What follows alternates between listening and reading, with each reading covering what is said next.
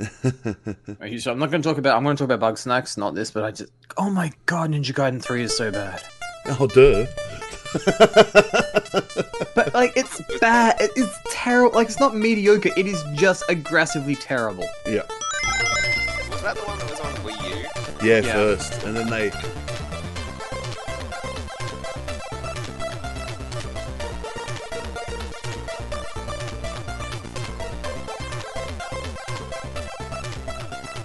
Player 2 Pixelcast episode 61. I am your host, Tim Henderson. I am back on my game. I have my beer, and therefore my somehow my brain is working, I've remembered to introduce my own name.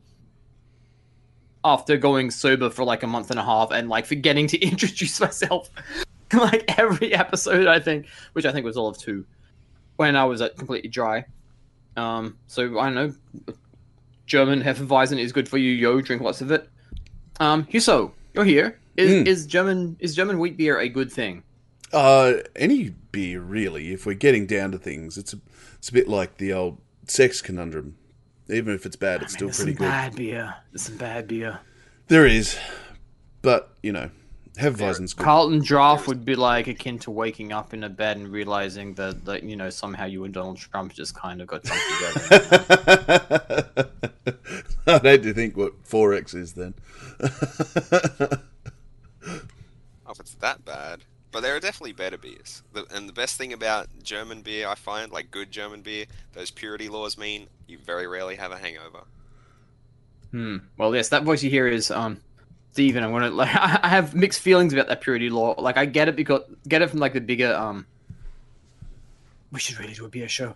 Um, like the bigger breweries. Like I'm drinking what is effectively like a macro German brewer, um, wheat beer, and it's still good. That just wouldn't happen in Australia. No. But the purity laws has stopped a lot of crazy shit that's going on, like the US and the UK craft beer shit, craft beer scene from happening as well. Anyway, Stephen, hello, welcome. Howdy. Nice and nice and nice and short.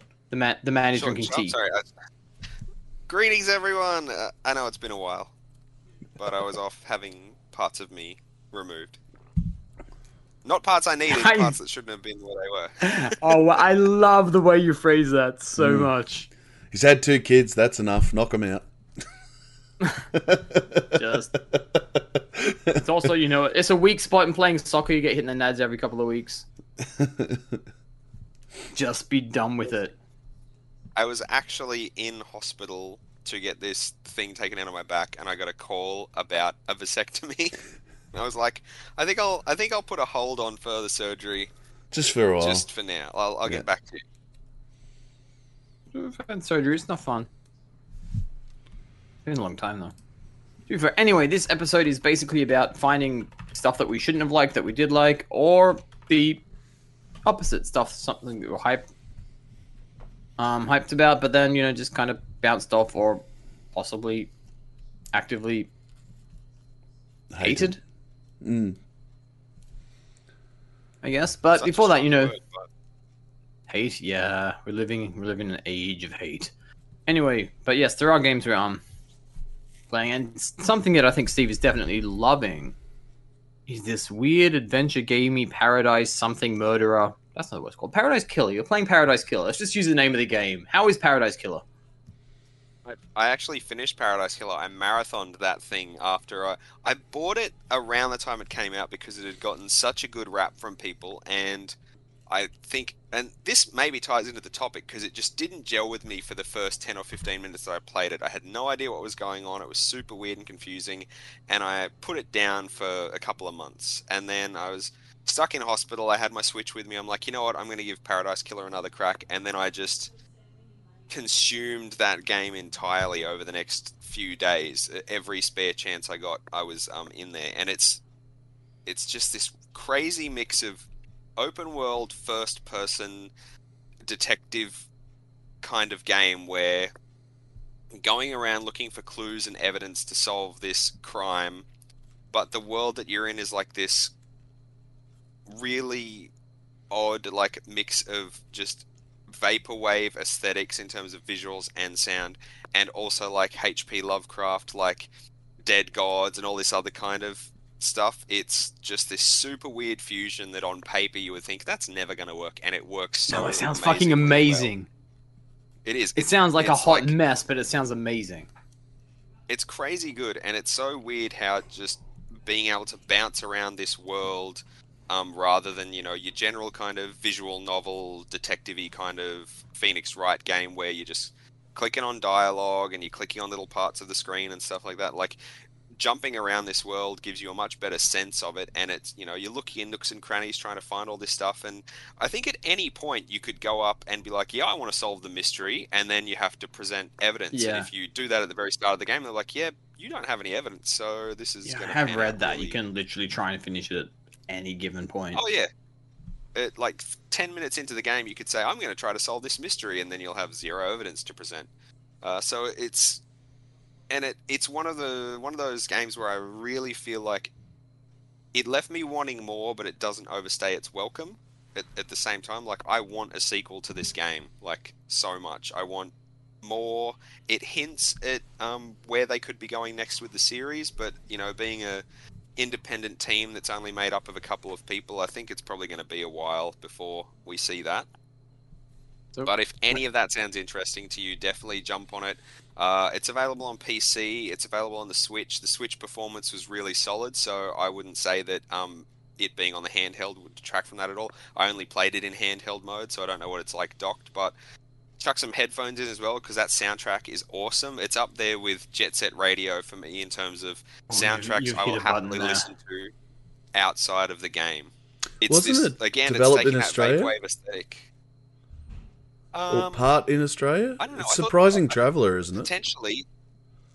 Yeah, I- they they have done the um, publishing, I think, but I think the developers are a couple of um, guys in the UK. Okay. I'd have to double check that. Yep. But the yeah, it's this weird mix of like 80s Japanese city pop and like it's just if you've never heard any vaporwave music, go and listen to that and look at the aesthetic like the visuals that go alongside that. And that's literally what Paradise Killer looks like. Like it's just completely taken that aesthetic and used it for this video game genre that I would never have thought to put together. And it's just really inventive and unique. I haven't ever played anything that's quite like it. Yeah, it was weird watching this game. Kind of, this is very much a word of mouth game. Yeah. This is not something that lit Metacritic on fire. Like, I just, you start noticing like people are talking about it, or like, like it just keeps on popping up on Twitter. Oh yeah, for sure. Like, um, I don't even know what it's sitting at on Metacritic, but it's. ev- I do because I, haven't you, heard- I verified that it is indeed British and that it's sitting at 81, 82 on Metacritic. Which is pretty good on Metacritic. Oh yeah, that's and again, I can see that some people would dive into this and just be like, "Oh God, no!" Um, just on the aesthetics alone, because it does have like a very kind of low rent in some ways, but it is that's part of that particular aesthetic. So if you have not ever experienced any vaporwave stuff, you're going to look at this and be like, "What the hell is this weird ass mishmash of like stuff that should never be put together?" it looks Yeah. very intentional to me, honestly, but Oh, it is, and that's what I mean. Like it's it's just completely taking that visual and like oral aesthetic to like extremes, and the storyline is really good as well. Like it's uh, and it is. It's kind of like gives me lots of like Arkham horror-ish kind of vibes in some of the things that it's referencing, and this idea of you know like these worlds being created and dying, and gods dying and being resurrected and all this other sort of stuff. It's it's I don't want to say too much because it is really um, it, the mystery is at the heart of it, and the, Yeah. it's it's so great starting to unravel what is going on in this world. The more you bounce around it and gather clues and talk to people, and I'd say the only frustrating bit is like a lot of sort of um, of these open world games, you do feel like you're doing a lot of back and forth towards the end. Once you've sort of done most of your exploring, you've got a good handle on the locations of everything in the world, and you can fast travel, but fast traveling costs uh, a finite currency in the game, and it's Hmm. like a lot of games, you don't really know how much of it you need to use and save. So I ended up having heaps of it left over at the end of the game. So I could have fast traveled a little bit more, but there was so a your little bit of pro tip is maybe use that a little use that a little more liberally than you Yeah. did. yeah, don't be as tight with the fast traveling as you might think you need to be. Because those last probably three or four hours where I wasn't like I felt like things were wrapping up, but you can also use this to buy things in the game, sometimes hints and other items. So I'm sort of, you know, doing the Final Fantasy thing where you finish the game with 99 potions because you never wanted to use them Yep. for whatever Yeah, I've been there. It felt, bit- yeah, it felt a little bit like that.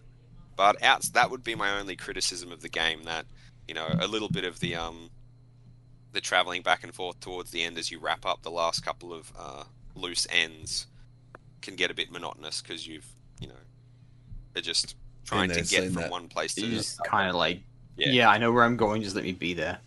Um, you did, you said like, it seems like they know potential for a sequel. Is it more of a continuation of this story, or is is the story like kind of neatly wrapped up and it's like this style of approach There- or timeline or oh something? no, it'll definitely, it'll definitely be a continuation of this story because there's, there's there's sort of multiple endings you can get, but there's one where there's a piece of information they drop that makes it clear that despite what ending you get, they know which ending they're continuing from.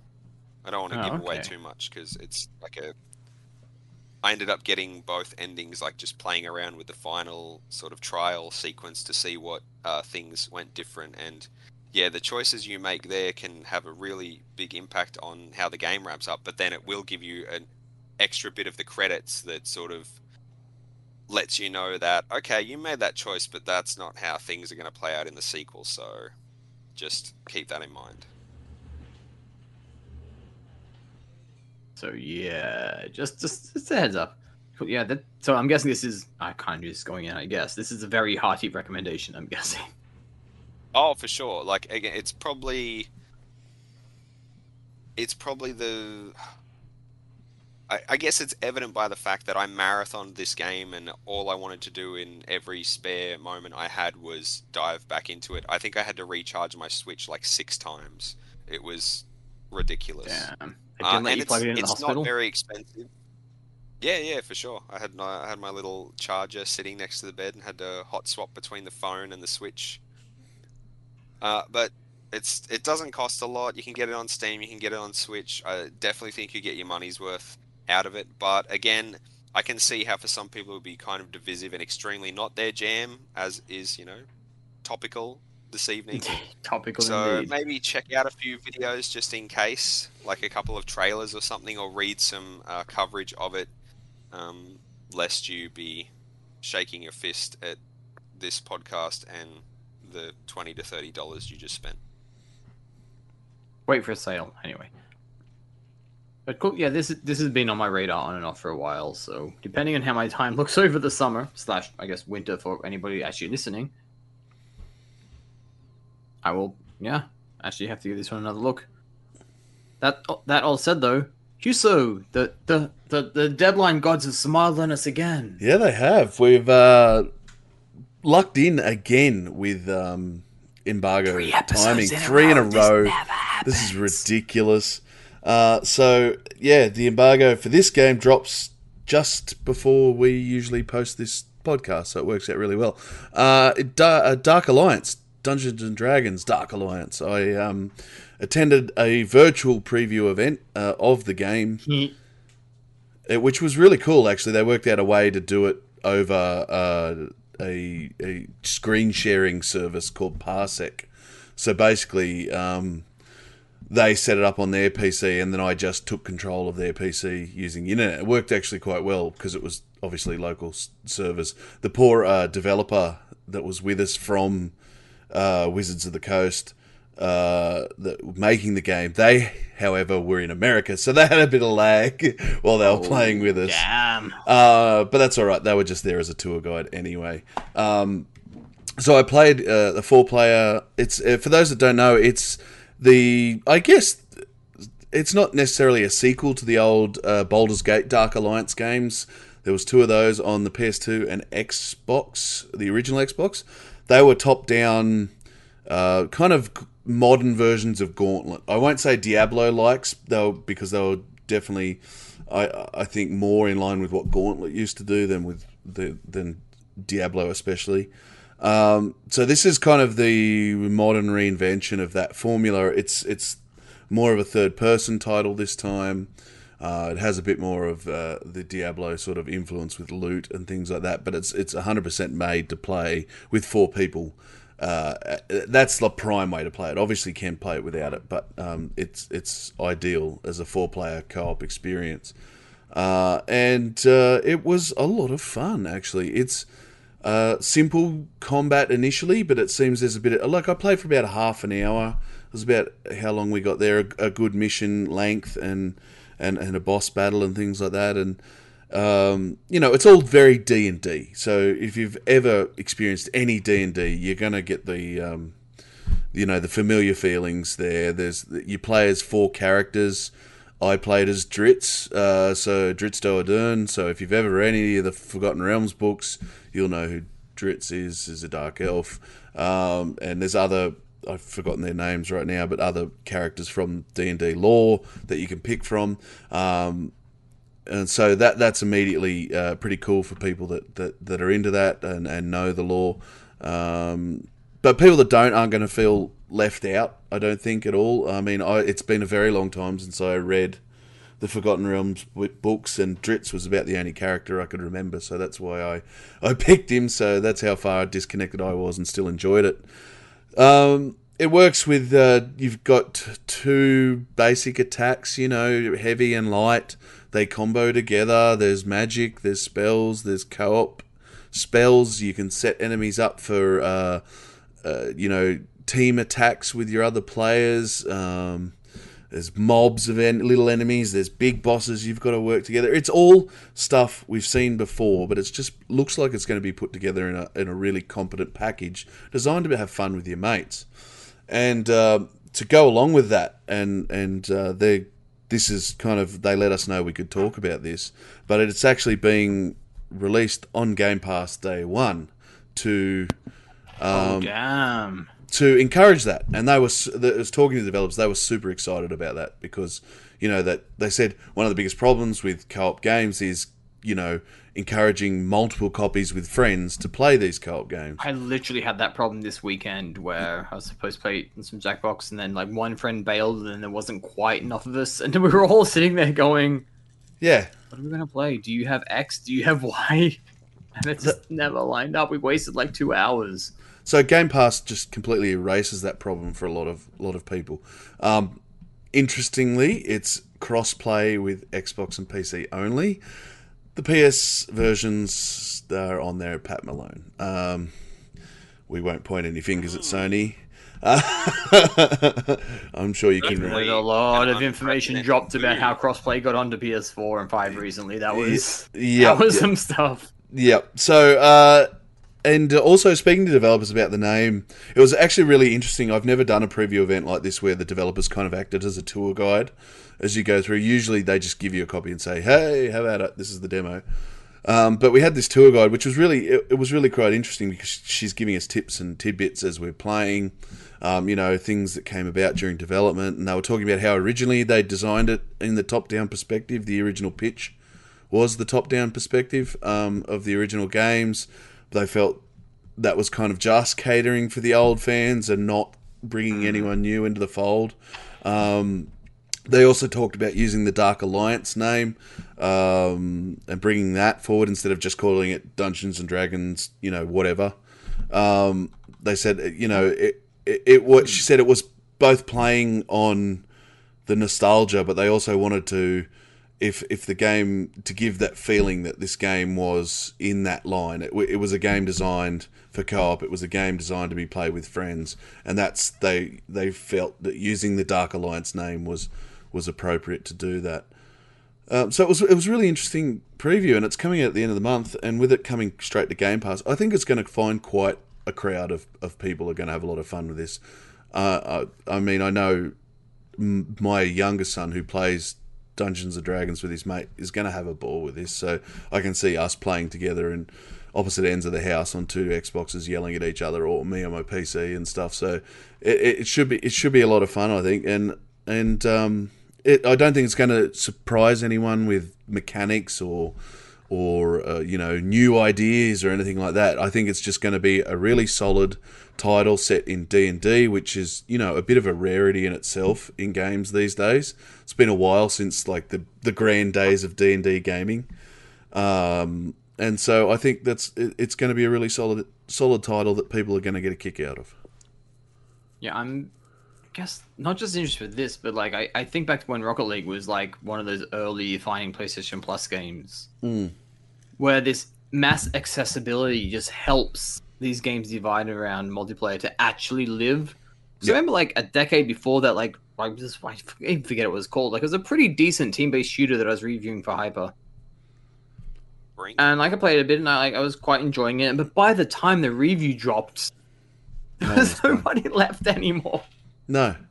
And uh, that's why I think where Game Pass does really like Knockout City was another example of that. EA's one, it's gone on. That game's gone kind of crazy. It's gone kind of big. It's it's a, once again along those Rocket League lines where having that instant crowd ready to pick up and play with no barrier to entry means that you know it's got a better chance to live, I guess, uh, in the multiplayer space, which is incredibly competitive. So, Yeah, but but I, really like the idea reach- of co-op in in this situation. It makes it I do wonder wonder when we're going to reach like Game Pass saturation.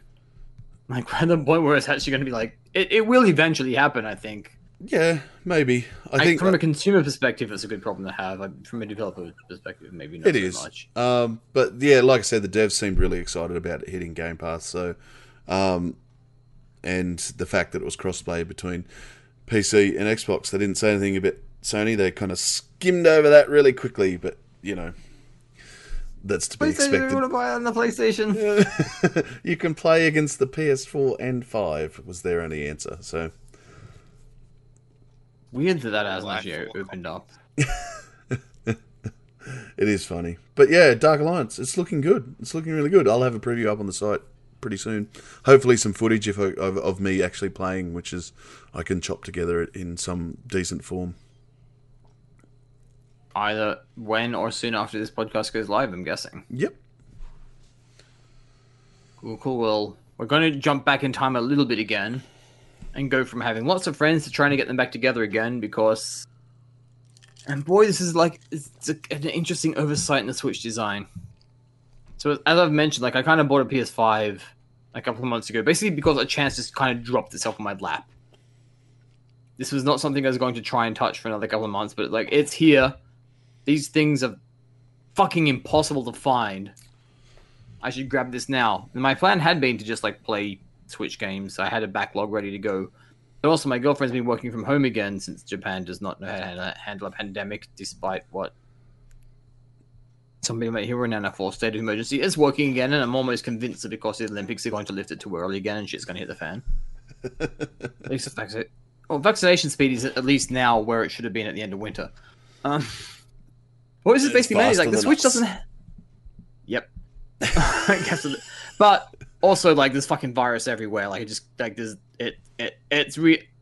Japan is living the Scott Morrison dream of the best way to cope with a virus is to live with the virus. Um,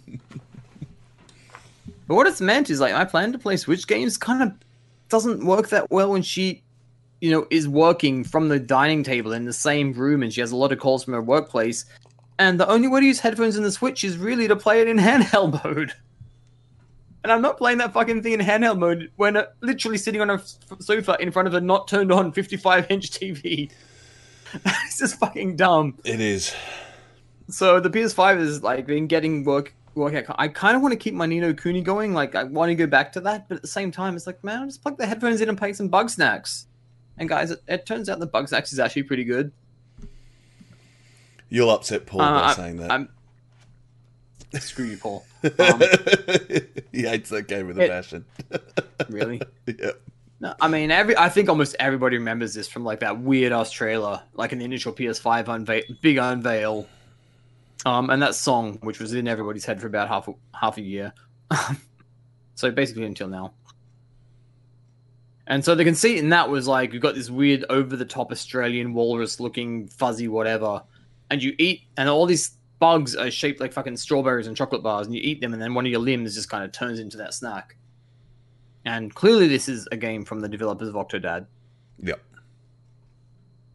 Um, what it is though is it's it's less. I remember buying Octodad with extreme enthusiasm when I had a launch PS4, and the I had no desire to play it through the end. I tried, and it actually gets pretty bad. It doesn't hold up as a game.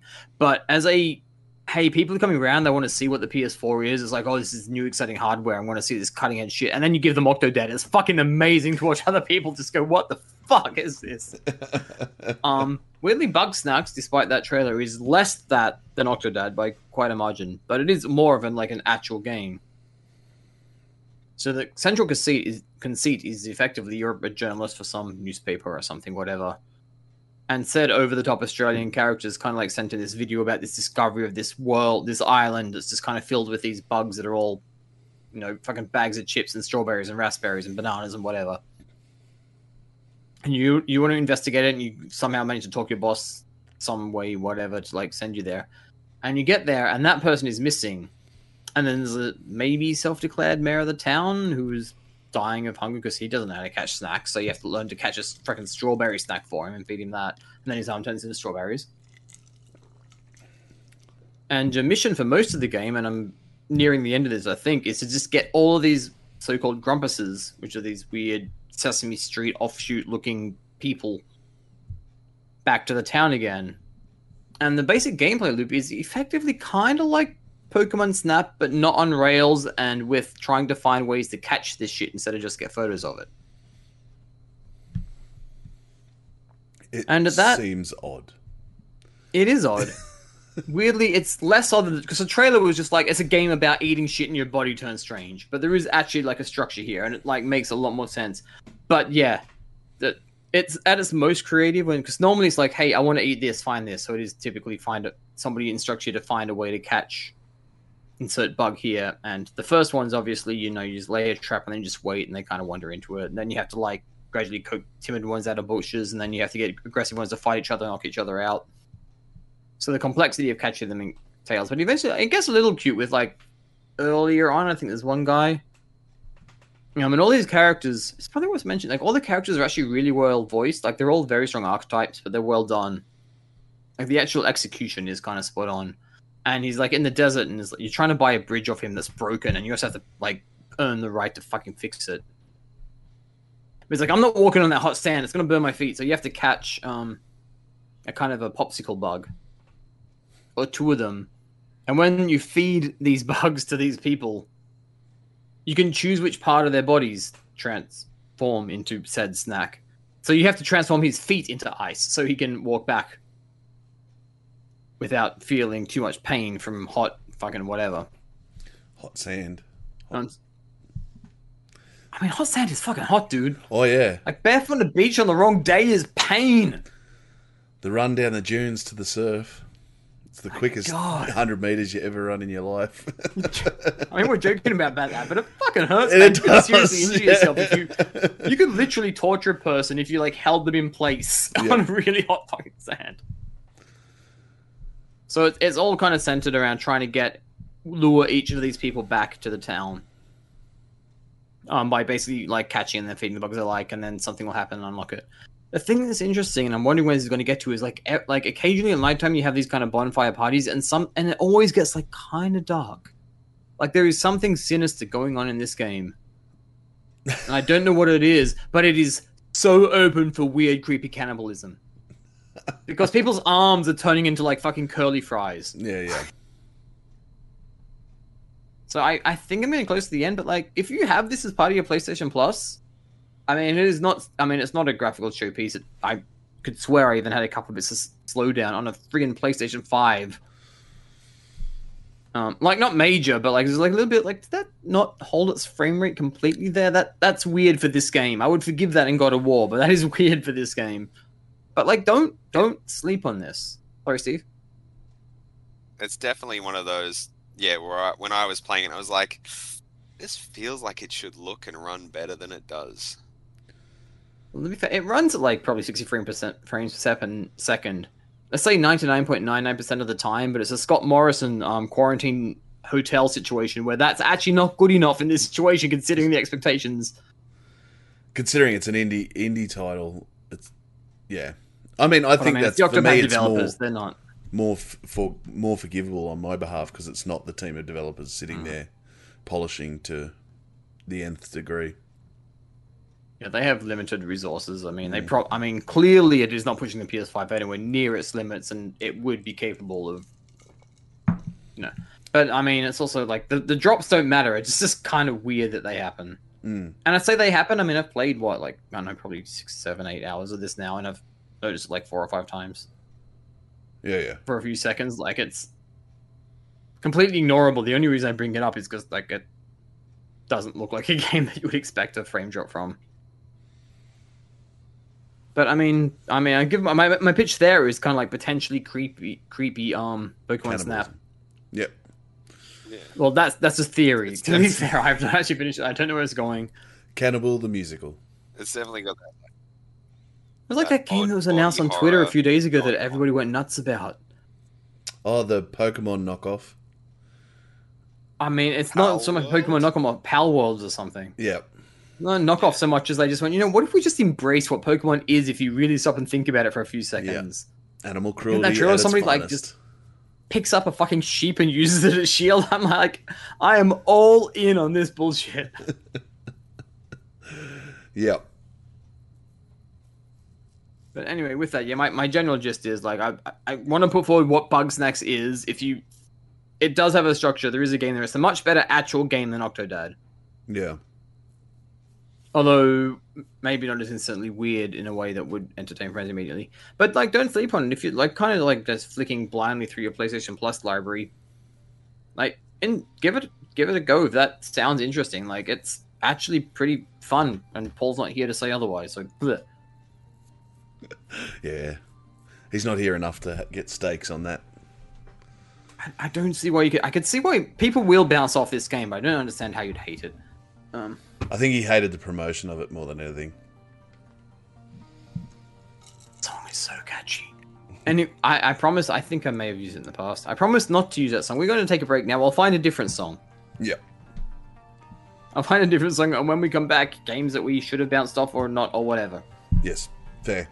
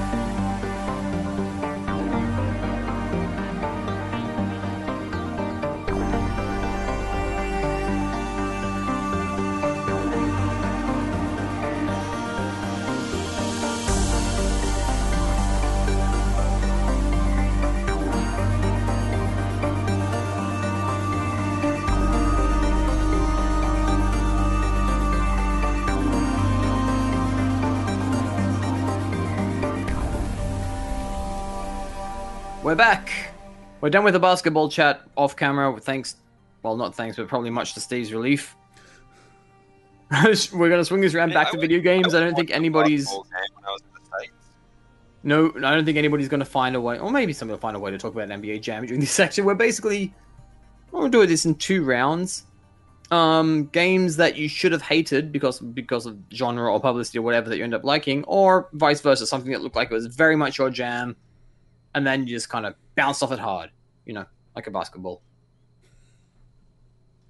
Nice. Steve is just shaking his head at me, and because of that, I'm gonna throw said hot potato to you first, buddy. You said you had examples of one, but what the other? Not the other. What is it? Yeah, so I, I can't really think of too many games that I should hate but I love because I, you know, tend to not really play things that I think I'm gonna hate.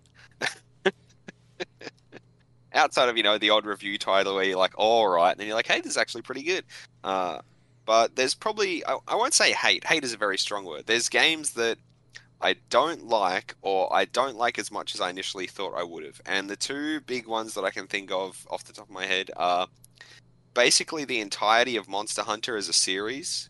Uh, is one that I've banged my head against countless times. I like the persistency and there. I've That's been going for a while. games. I've sold those games and rebought them, and because every time I'm like, maybe this is the time. Like, and and I'm talking like PSP, like not PS2 because that thing like barely got released in the West. But I had Monster Hunter Portable, had Monster Hunter Portable 2. I've even got Monster Hunter Portable 3 in Japanese, and I've got a little patch running on there to make it run in English. I've tried them on the 3DS. I've uh, tried it on the Wii and the Wii U, and the only one I haven't given a solid crack is Monster Hunter World, and that's because I feel like so overwhelmed by people talking about the amount of online content and other stuff around it that it feels like like I've already missed the boat on that, and I'll just wait till Monster Hunter World 2. I, I find Matt's this shaking his head. It sounds like I need to jump in. Well, I was actually going to talk about you. You mentioned Monster Hunter in the chat beforehand, and I was like, Monster Hunter World is one I really like because I didn't like the portable games at all. Um, and Monster I Hunter World those was portable ones relevant to what you were saying about um Dark Alliance earlier. The Dark Alliance, I'm forgetting names already. Yeah, Dark Alliance is the reason those games are so big in Japan was that everybody had them. And like being able to play with four people was quite easy, and I don't think that really works if you're the one person who's curious about, this in some part of regional Australia yeah. Well, World's or in the city fantastic. Australia, which may have be like it- The one guy trying to set up a wireless LAN. Yeah, it's Monster like- Hunter Portable too. like I lit when I first came over here, it was common sight, even in the countryside in Japan, to see high school students like just in groups playing Monster Hunter PSP together. That just just could not happen in Australia. and that's where I think World I'm more World that opened they it could up. do that with the just the control system that you had to try to wrap your hands around on the PSP as well. You know, Th- there's a reason people call a particular playstyle of that game the claw, and it's because you like your hands look like claws trying to work all these different parts on Not the PSP. because it turns you into a Kawhi second Leonard. analog Sorry, I've got to keep these basketball things going right now. Oh my lord! I should point out that Hewso is very laughing quite a lot, but he's very good at keeping quiet about it. Yes, uh, it If I had a is funny. soundboard, I'd be hitting that cricket button right now. Fuck cricket. Sports where you don't just stand around for hours on end. The the other one is um Persona 5. Huh. People love that game and I I I literally got mad when they re-released that piece of crap and it got an even better Metacritic score. Because my main issue with that game is it's too fucking long. By about Yeah, it's- 45 hours. and then you come out and tell me we've got a version that's got even more shit packed into it. I'm like, who wants that? Apparently, people want that. I, I just don't understand why you'd want to spend 130 or more hours playing that game when I would argue that in a lot of ways, maybe not the dungeons, but I think Persona 4 was a much better, you know, experience. Sometimes you don't need to say more. You can just tie it up. Yeah, Persona 5 was like the example of a great game that just had way too much flab on it. yeah, it's. I guess it's. I don't know what their production process was for that. I think it was just so protracted because that thing was supposed to hit the PS4 and it just kept slipping. No, PS3, and it was in Japan. Like, it, obviously, I don't think it got released on PS3 in the West. It did. or- Maybe it did, but I know it was. It was initially slated for PS3, and then they pushed it to PS4. So I wonder if that protracted development period just led to them just having so much stuff in there, and it just felt bloated, like really bloated It when takes I a lot of. did a full complete, oh yeah, I did like a full completion run of Persona 4 Golden, and it was 60 hours, and my complete run of Persona 5 was literally 110 hours. One, one, I think 60 hours is actually pretty short for Persona 4. But two, yeah, with, with regard to that um time, I, I forget I forget where this comes from. The notion that I'm sorry that I wrote you such a long letter, but I did not have enough time to write a short one. Like, it, it- Yeah, yeah. it's not appreciated like how Yeah, they much time it takes to make something smaller again. Yeah, to sort of of time. hone it down and polish it. Although, man, if that game had come out in the 90s, back when I did not have anything to play, my god, it would have been perfect. Oh yeah, during my the the JRPG heyday of my you know early to mid teens, where that I would have lost my mind over that. Like, oh my god, it just keeps going. which is odd considering I mostly pirated games then anyway. So what did I care about how long they went for? I wasn't paying for them, but still, it's it's just it's too much. And I I realize that for some people that's the reason they defend it because they love it so much, and of course they just want more and more and more. I just and, and that's why when I reviewed um, Strikers, I was like, I actually prefer this to Persona Five proper because it has the same feel of it, but it's not taking me 110 hours It's to get doable. through a story. A good Yeah. story So has an do ending. You have, do you have anything?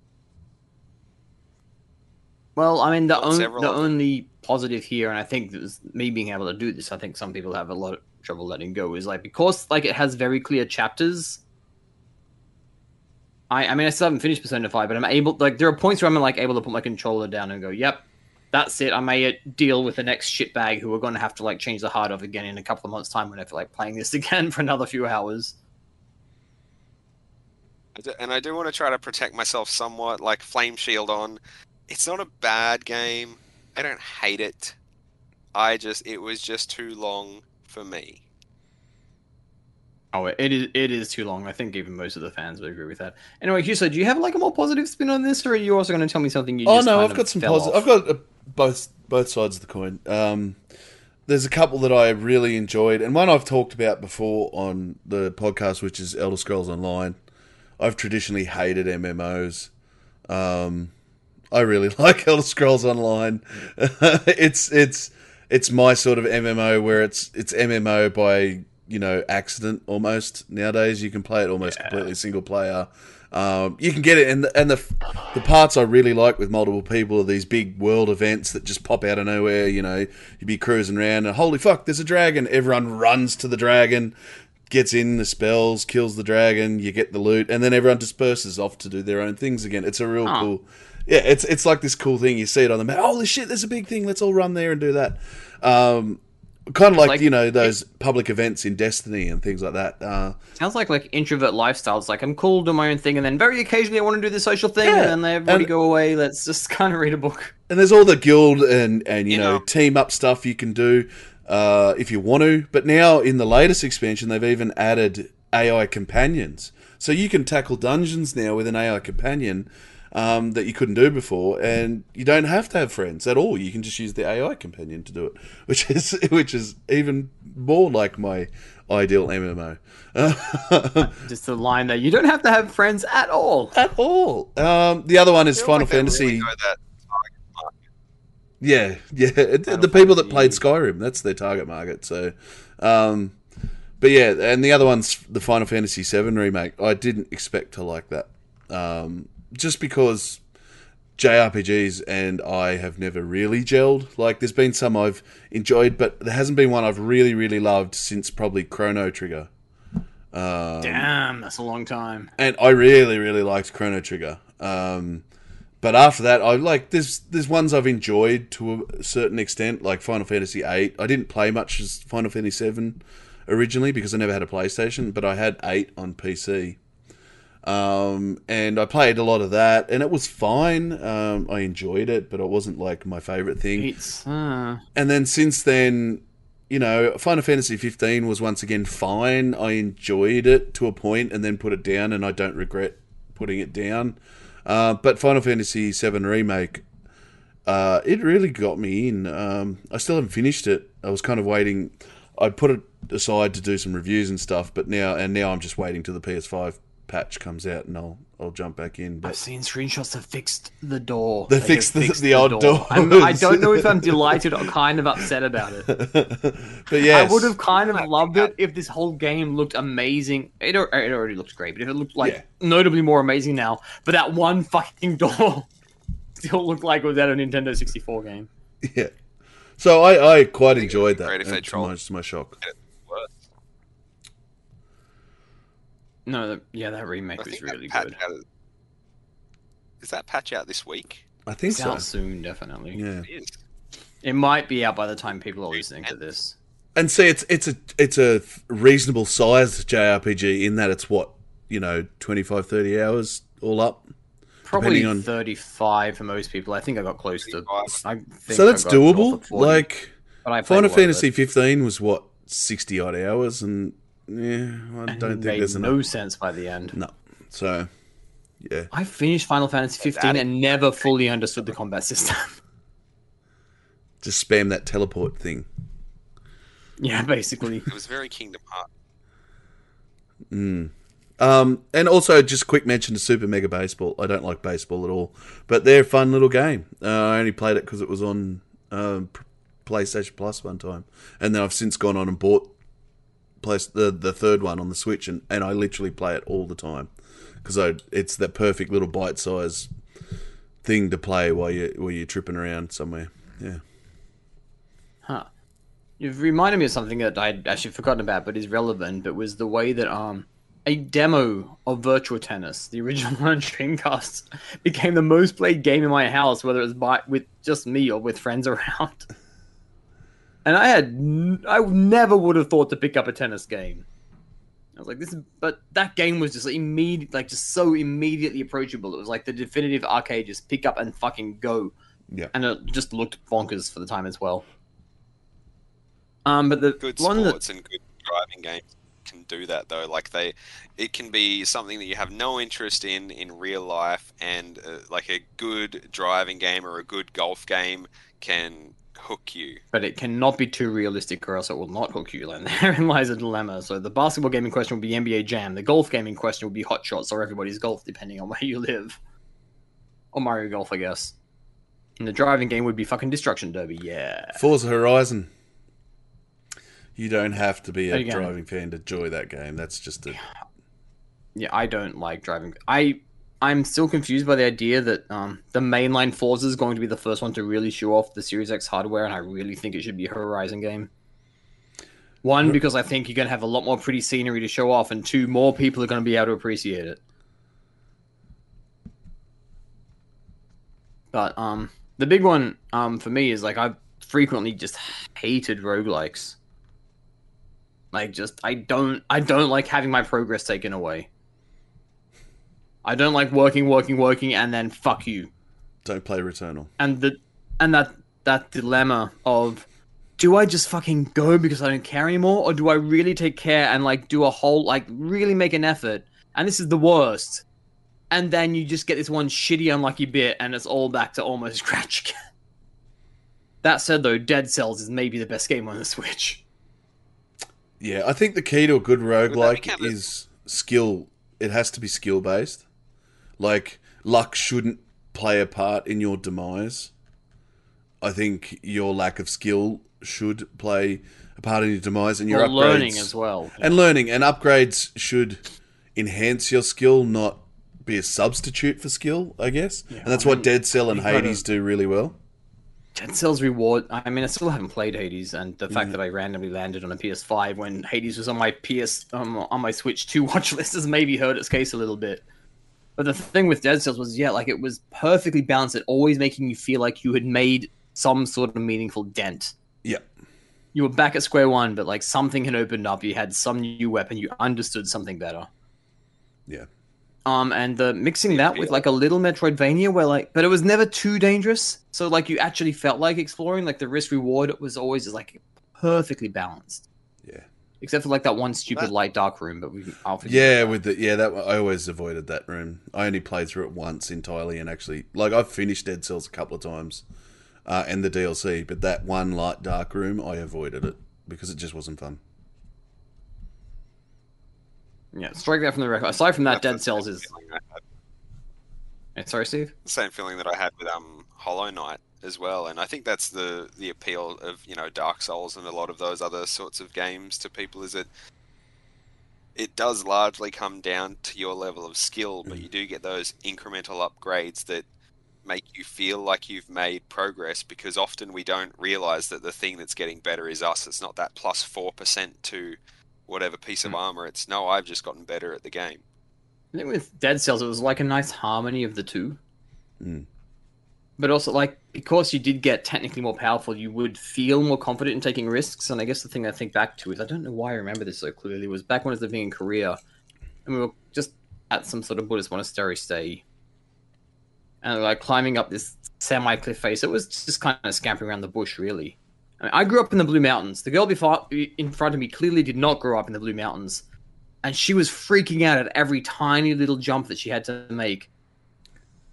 Or like ti like any step that she had to go, and she was like a million times more likely to fall off than I was, and I was just going boing boing boing boing boing because I just kind of grew up doing this. So that confidence kind of goes a long way into just making you not screw up. Mm. So letting you feel like you're better at it in itself probably has some value. It it is a masterful balance to get right from a developer's perspective I mean, yeah. yeah, like that, like the fine tuning in Dead Cells, I cannot imagine. I presume Hades as well. Mm. It's like so much of that last final development time must have just been like tweak this, tweak that, just try to get it just right. Yep. I think that's where both of them being in early access for extended periods really helps them get that because then they can get Yeah, that player actually. feedback and you know they You can, can get see of that where data everybody's and see dying too where much. people are. I think that genre is p- perfect for early access for just that reason because they can't get the data they need to create the games they became without a huge player pool that you can only get through early access. You can't do it with just in in dev um, QA stuff, sort of thing. So the real mastery here is marketing, so that people feel like the game has come out when it's actually come out, as opposed to when it was in early access and trying it and not liking Yeah. it and forgetting about it. All right, I'm gonna. I guess I'm gonna like flip this around now, which is the game that I thought I was gonna be all in on, and for years, and then kind of didn't get there, and then for years and didn't get there, which is just in general Animal Crossing. I would have bought. I I can get on board with that. I would have bought the GameCube version, except, and I learned how common this was after I started working in games retail for a couple of years. Um, the Dick Smith at the time, they didn't have the disc, and they're like, okay, we'll call we'll call you when you find the disc, and then they never found the disc. They just had the empty case because somebody had probably stolen the disc or like filed it in the completely wrong place or whatever. So never played that. Then just for whatever reason didn't pick up any version again until we finally get to the Switch, and this game is going fucking bananas.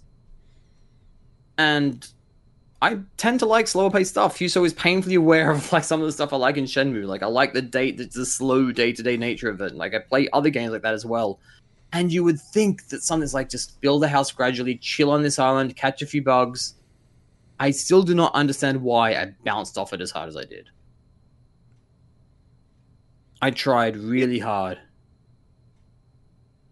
And at some point I realized I shouldn't have been trap. trying. Mm.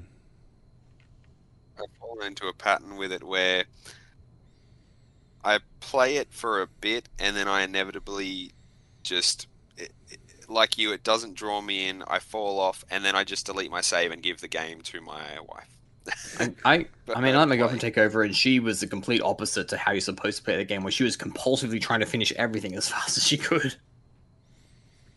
Um, I think a big part for me was that I was um just I literally was never able to visit anybody else's island. Every time I tried to do that, it just never worked out.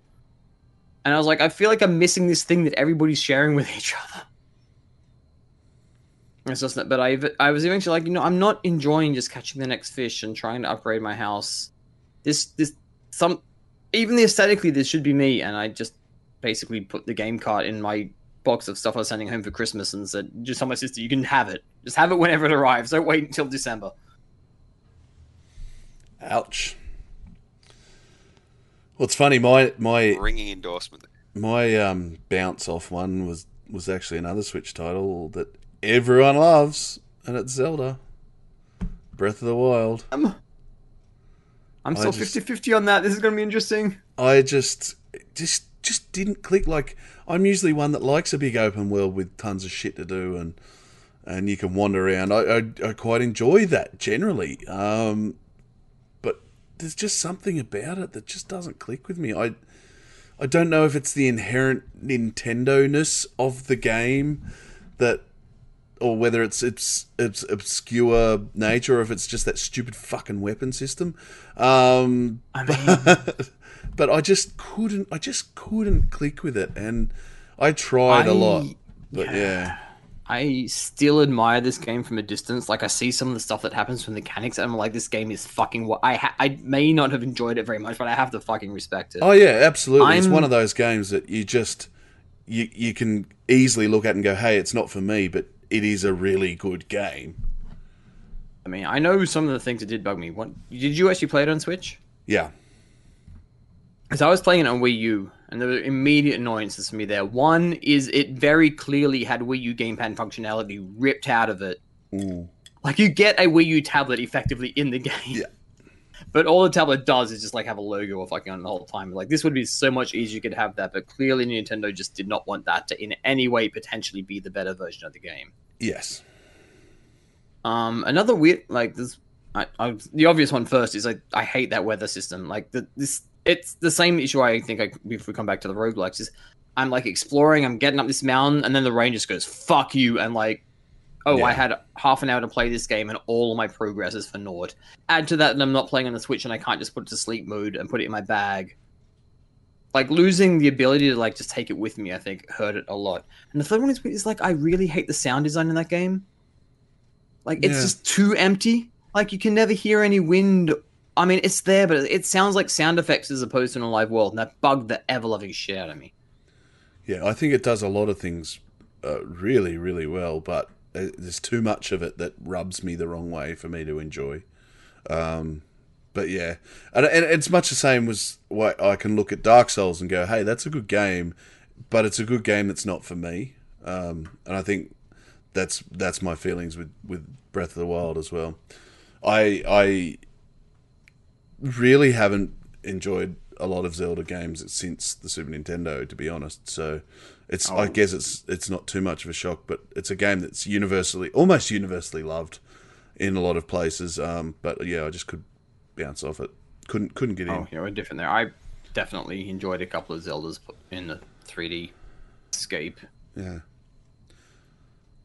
I think the biggest issue with Breath of the Wild is that, much like Minecraft and games of that ilk, you have to make your own fun and Yeah. decide what it is you're going to do. Like they give you a playset and they say, "Do what you want to do," and it turns out um, I'm like this a lot. Like I've gotten a fair way through Breath of the Wild, but I still haven't, still haven't finished it because I don't.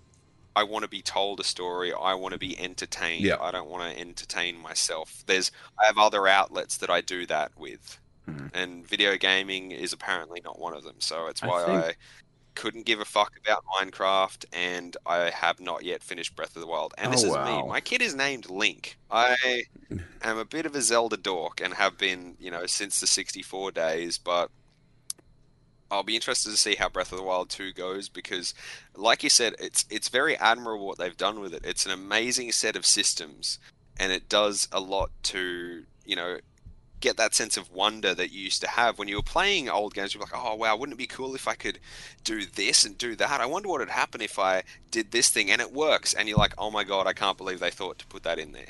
I think I just is want so like you, maybe just like together. just a little more direction. Yeah.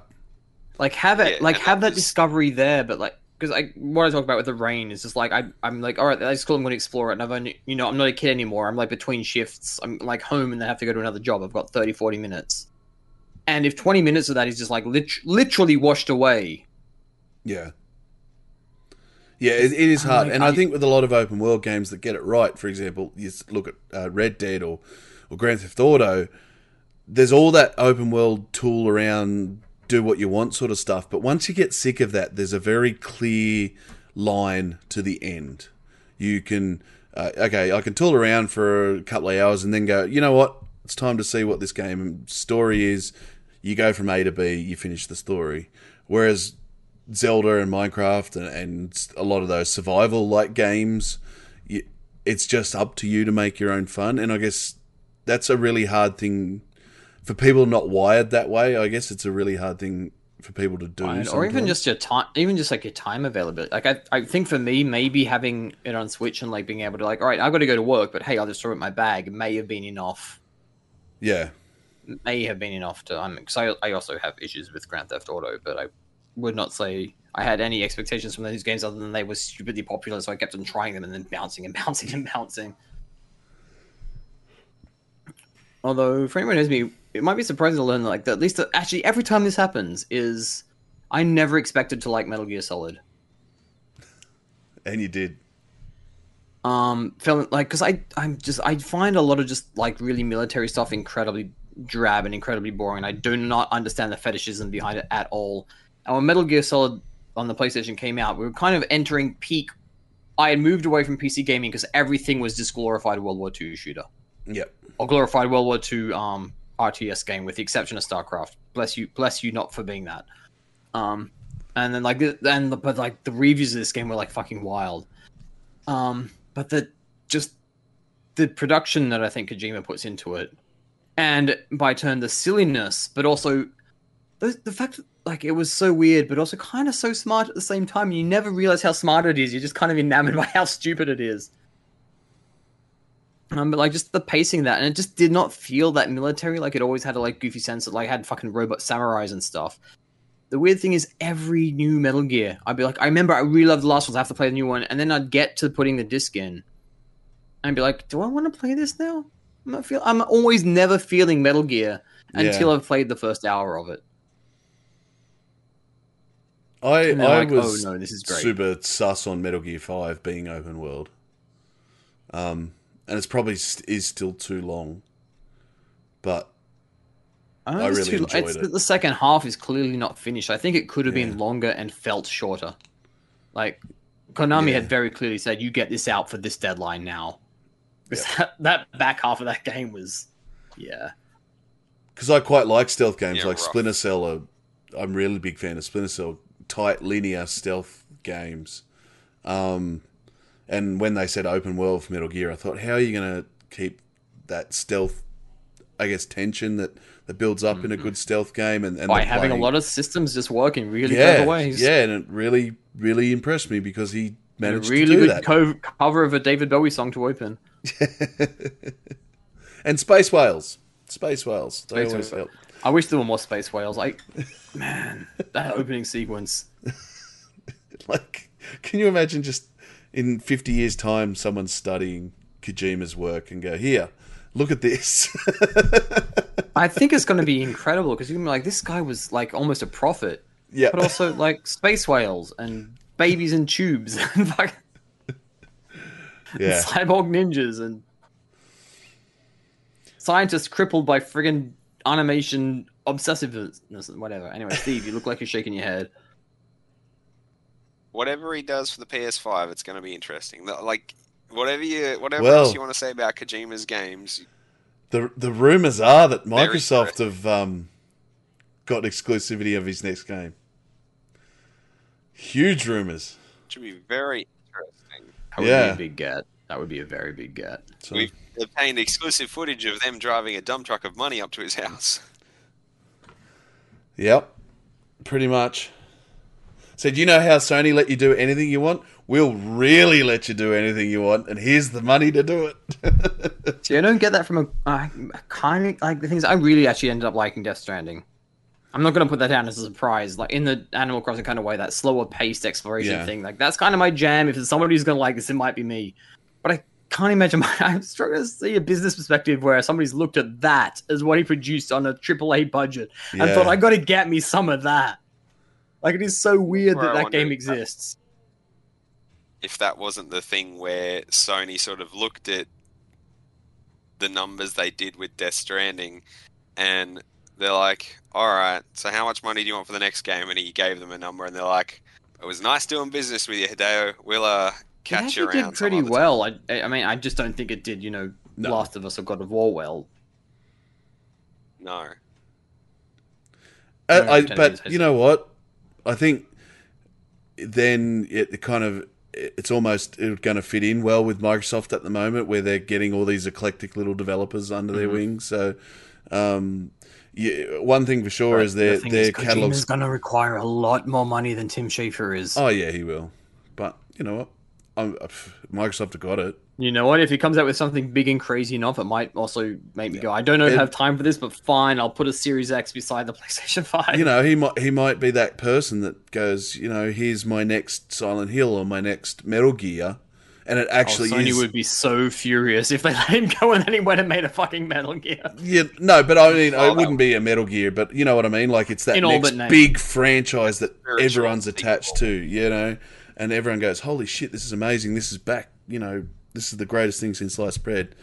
Um, so I think he's probably a gamble worth worth punting on. I actually think he's probably Microsoft driving some truck of money up to Konami. Yeah, and said we want Metal Gear as well, and we've got Kojima. So, hey, would Kojima still work with Konami? Um, anyway, we have gotten a little bit off topic, We albeit entertainingly. Um, Kojima brings out the best. you people. do you have do you have anything that you bounced off specifically to add, or Uh, not really. That um, I, I, there's been a couple like uh, Command and Conquer games and things like that where you know I've liked the seek, I liked the previous games and then bounced off hard. Uh, Command and Conquer Four, I think, is an obvious one, but I don't think there were many people that really uh, got attached to Command and Conquer Four. Um, you know, I played Yeah. the the previous ones incessantly and then you know bounced off pretty hard off that one. So. Um, yeah, old old uh, shitty sequels, Red Faction, Armageddon. You know, those it sequels. was that- fine. It was, it was quintessential fine. Actually, it was better than Ninja Gaiden Three. It was. It absolutely was. That's gonna be that might be relevant roughly the same time this podcast drops. Yeah. Actually, but yeah, it wasn't Red Faction Guerrilla, was it? So no, it was not. yeah. And to wrap this up, Steve, have you been able to think of anything else, or are we just going to tie a little bow on this?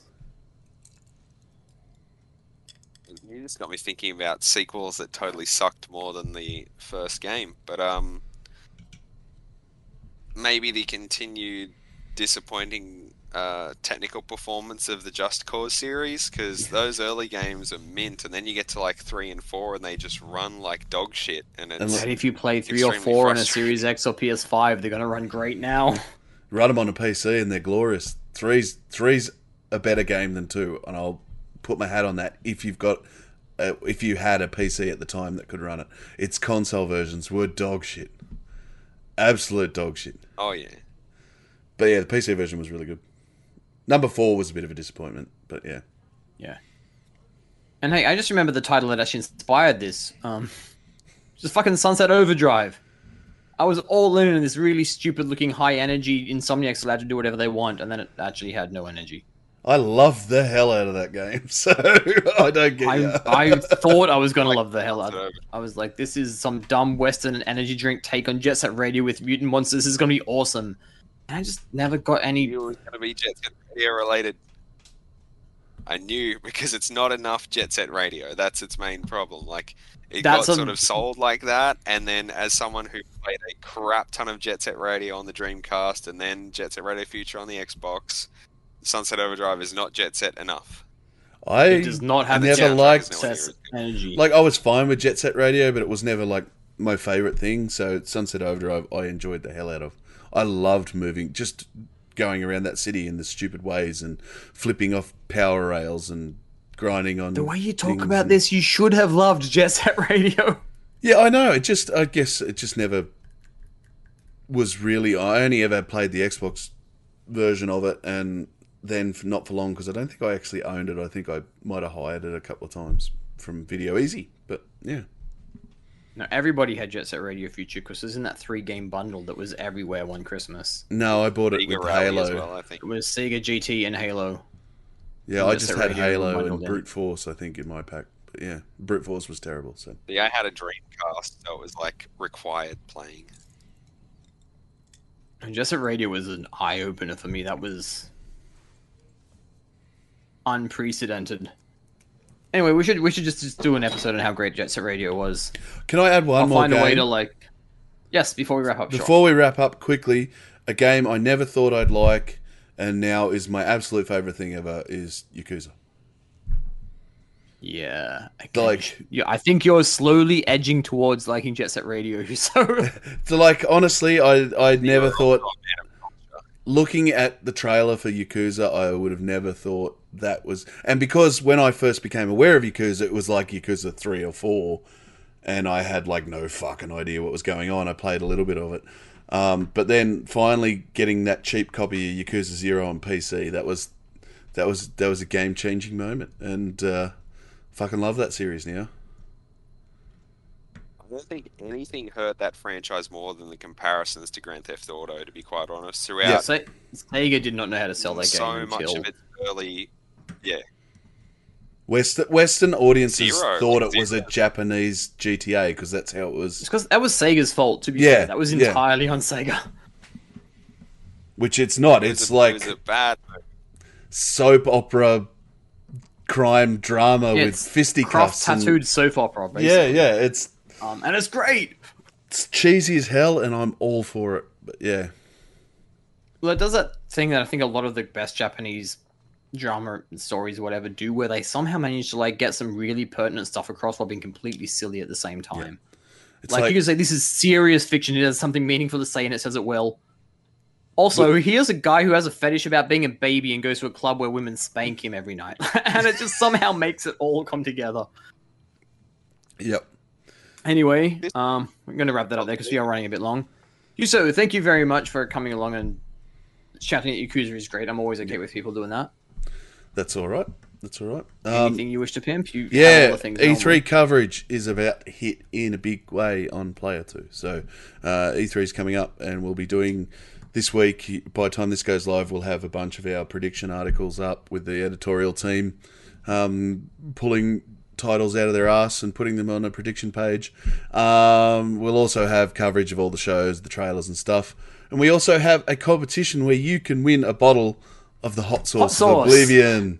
Uh, and it's really cool. We, we, it's something new we're trying. Uh, you send in your favorite recipe that would benefit from the hot sauce of Oblivion, uh, and you could win a bottle. And the winners, I'm actually going to cook on video and, and publish them on our Oh, fun. YouTube. So Hey, we've had some really good entries so far. So like, this is going to be fun. I think there's a really good someone. Someone sent in a really cool ramen recipe actually. So that that's right up there. Yeah. Man, I'm thinking. Do you, you remember how um Ommegang brewed a bunch of Game of Thrones beers? Do you think we could get that done with a video game and get, and get the develop like get them sent to us to get drunk on camera? Because I would Oh, be down with that. Honestly, yeah, we can be bought by beers, people. We won't accept cash prize, but if you want to like build like some crazy fifteen percent Craft pastry imperial Yeah. stout, fucking whatever, go nuts.